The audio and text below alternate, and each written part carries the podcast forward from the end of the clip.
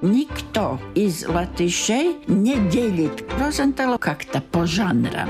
Обычно говоря о Райнисе, всегда начинаем со слова «мило». Александр Лейманс говорил, куда ты вообще суешь голову в петлю. Там все негативные персонажи. Первые постановки были такие, которые многие даже не понимали, что за история, но интересно. И вариации на тему Ева с яблоком и змеем – это тоже Культурный код.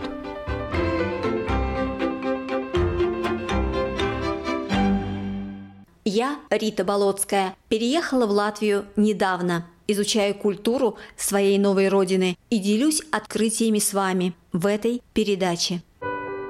До переезда в Латвию слово «Аркадия» ассоциировалось для меня с Древней Грецией, но еще больше с Одессой. Просто в Одесском пляжно-курортном районе Аркадия на самом берегу Черного моря не раз приходилось бывать. Помню, когда несколько лет назад впервые попала в нашу Рижскую Аркадию, а у нас это парк в районе Торня Каунс в Пардаугаве, испытала удивление. Своеобразная Аркадия, северный вариант. Ни песка, ни цикад, ни ресторанчиков, увитых плющом и виноградом. Впрочем, ресторан там когда-то был. Как раз от него в начале 20 века пошло название всего парка – Аркадия. А прежде он именовался Торнякаунским. Одно время звался парком Кляйна. Но все по порядку. Итак, герой сегодняшнего выпуска – парк Аркадия. Для начала представьте себе это место. Или вспомните, если доводилось бывать, или доверьтесь моему описанию. Небольшой симпатичный парк с речкой, мостиками, скамейками, даже с маленьким водопадиком, с пустынным холмом, который доминирует надо всем, с каменными лестницами, ведущими на холм. Это сейчас он пустынный, а в иные времена чего тут только не было – Например, несколько веков назад на холме стояли городские мельницы. И это, между прочим, один из вариантов происхождения названия района – Торнякаунс.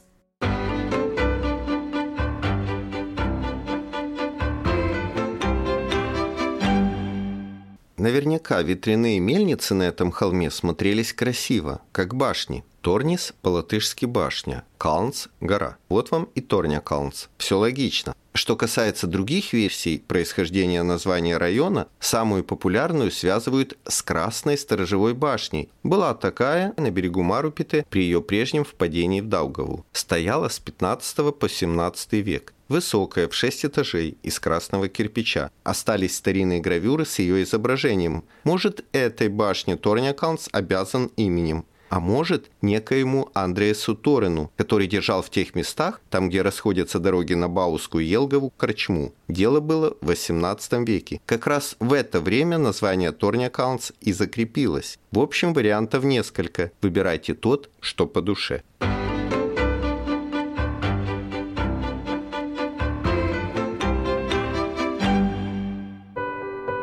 Теперь перемещаемся ближе к нашему времени, а именно в XIX век. Тогда пустующий ныне холм в парке украшала оранжерея, где росли тропические плоды – апельсины, персики, финики. Кстати, оранжерея имела прямое отношение к Анне Верман, благотворительнице, чье имя носит парк в центре Риги, говорит замечательный рижский гид Сергей Иванченко. В XIX веке, где-то в районе 1852 года, это место приобретает человек с фамилией Верман внук той самой Анны Верман. Он был не просто внук, но генеральный консул Пруссии, да. солидный человек. Да, генеральный консул Пруссии. Ну, поскольку семья уже парками занималась, и ему нравилась эта история, то вот он выехал за пределы. Ну, тогда Рига ведь была, собственно говоря, только крепость, выехал на тот берег, построил себе летний дом, мы бы сейчас бы сказали виллу, наверное, и он начал сажать, у него были такие оранжереи, где он и финики выращивал, и апельсины выращивал. Все это находилось наверху, на, на, на горке, да. Но после его смерти родственникам как-то было не очень интересно, и все это было продано, и купил все это дело такой человек по фамилии Кляйн.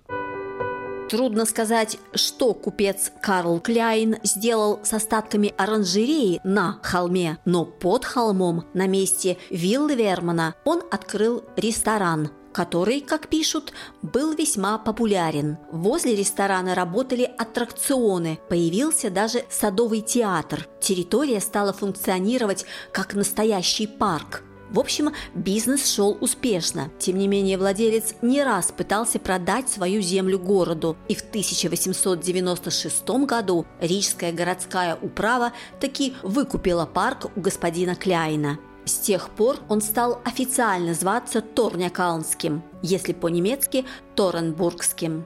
И вот в это самое время, в конце XIX века, парк получает главное свое украшение – речку с мостиками, да еще и с водопадом под названием Иматра. Про название это скажем отдельно, а реку, понятное дело, создать из ничего на пустом месте нельзя – есть свидетельство о том, что она существовала, текла здесь еще в XIII веке, именовалась, как и сейчас, Марупите. Но в конце XIX века по решению Рижской управы и садово-паркового архитектора Георга Куфальта было перенесено ее русло. Слово Сергею Иванченко. Парк, проект парка, ну, это Георг Куфальт – главный садовник Риги на тот момент. И Куфальд, кроме того, что разбил там парк, он сделал еще одну вещь. Он изменил русло речки, которая вытекала из э, пруда Марос. Марупите. Марупите, да. Потому что если смотреть на старые карты, то видно, что она вытекает из пруда Марос и идет в направлении Мукусалос. Ну, где-то, если представить себе место, которое напротив вот новых зданий университета, вот туда она, эта речка шла. Но по тому времени была идея пустить трамвай трамвайным линиям она достаточно сильно мешала. И поэтому с благословения Джорджа Армидстеда Куфальд начал экспериментировать с речкой. И вот теперь вот все вот эти вот изгибы, такие красивые а, виды, которые есть, это все искусственное. Ну, фактически с начала 20 века.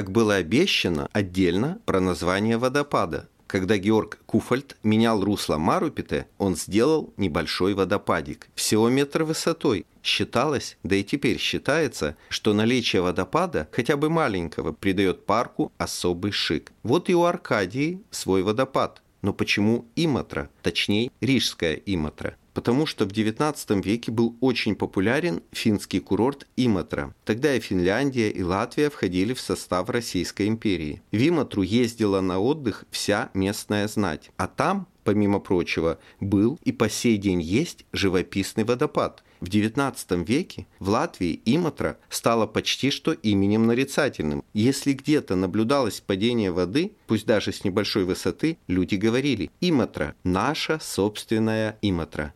Название закрепилось, осталось.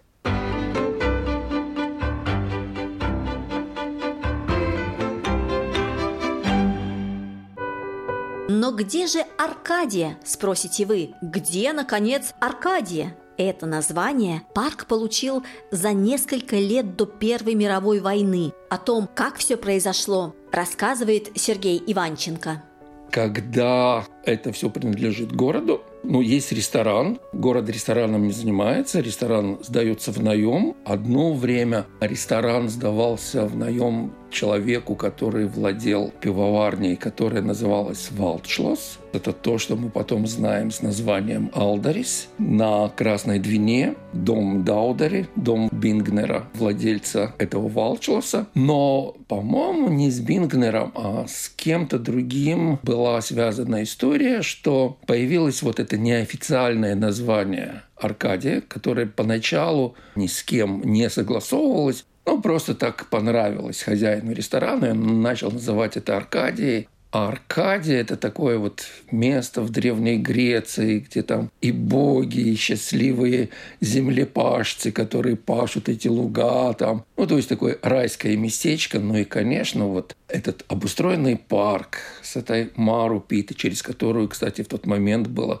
семь мостиков – Сейчас осталось 4 мостика, когда-то было 7 мостиков. Конечно, напоминало такой райский уголок, но и теперь это уже вполне официальное название. В годы Первой мировой в Аркадии разместился лагерь беженцев. От прежней роскоши остались лишь воспоминания. Люди устроили в парке огороды, пасли скот. Однако вскоре после войны Аркадию удалось восстановить. В 20-30-х годах прошлого века парк считался и был одной из жемчужин Риги. В 1927 на холме построили большую эстраду. Там постоянно проводились концерты. Вновь открылся ресторан. В пору Улманиса, когда стали очень популярны так называемые «молочные рестораны», он был молочным сохранились открытки тех лет. Нарядные дамы и господа стоят на мостике над Иматрой и взирают на водопадик, а за спинами у них ресторан. В советское время ресторан перестроили в кинотеатр. Он работал лет 40, сгорел в 90-х, дотла. Эстрада не горела, но как-то сама собой разрушилась и обветшала. Сейчас от них обоих не осталось и следа, разве что каменный контур эстрады на холме. Остались, однако, деревья, речка, водопад, скамейки, детская площадка. Современные горожане по-прежнему ценят Аркадию и очень тепло относятся к этому месту. Его особенно любят парочки, пенсионеры и утки, царствующие на Марупите. Еще один интересный штрих. Парк Аркадия располагается в треугольнике из улиц Фрисиса Бривземниекса, Оэра Вациэтиса и железнодорожных путей.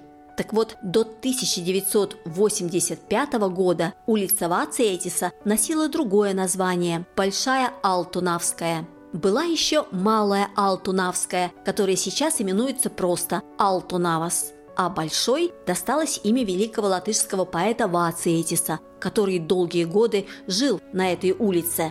Каким образом это произошло, рассказывает Сергей Иванченко.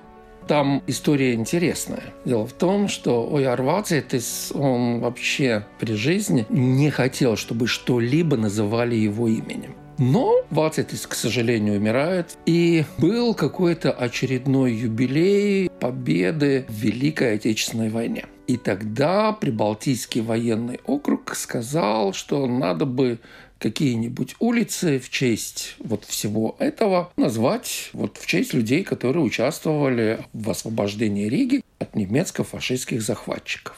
И оказывается, был один генерал, который действительно принимал участие в этих военных операциях. И было такое предложение, оно так прозвучало, что вот улицу Алтонова назвать именем этого генерала.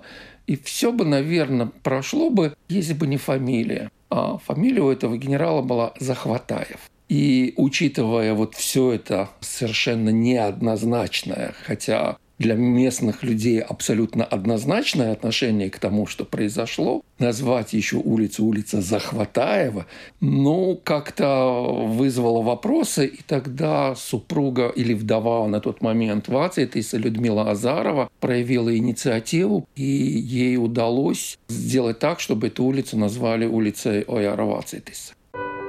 Ну что еще сказать про парк с необычным названием Аркадия в Пардаугаве? Рядом, совсем недалеко, дом-музей Оэра Вациэтиса и музей писателя Яниса А. С другой стороны, интересный памятник фольклористу, писателю, поэту Фрицису Бривземниексу и очень красивая церковь Торня Каунса, она же Рижская церковь Мартина Лютера. Чуть дальше – мемориал жертвам коммунистического террора – вагон-теплушка на станции Торня Каунс. В июне 41-го отсюда, с этой станции, людей вывозили в Сибирь. Церковь хорошо видна с холма в Аркадии, и красивые очертания города видны. Не знаю, как у вас, а у меня, чем больше о каком-то месте узнаю, тем ближе и дороже оно мне становится. Вот и Аркадия теперь однозначно не чужая. Моя. На этом сегодня все. Вела передачу журналист Рита Болотская. Встретимся через неделю.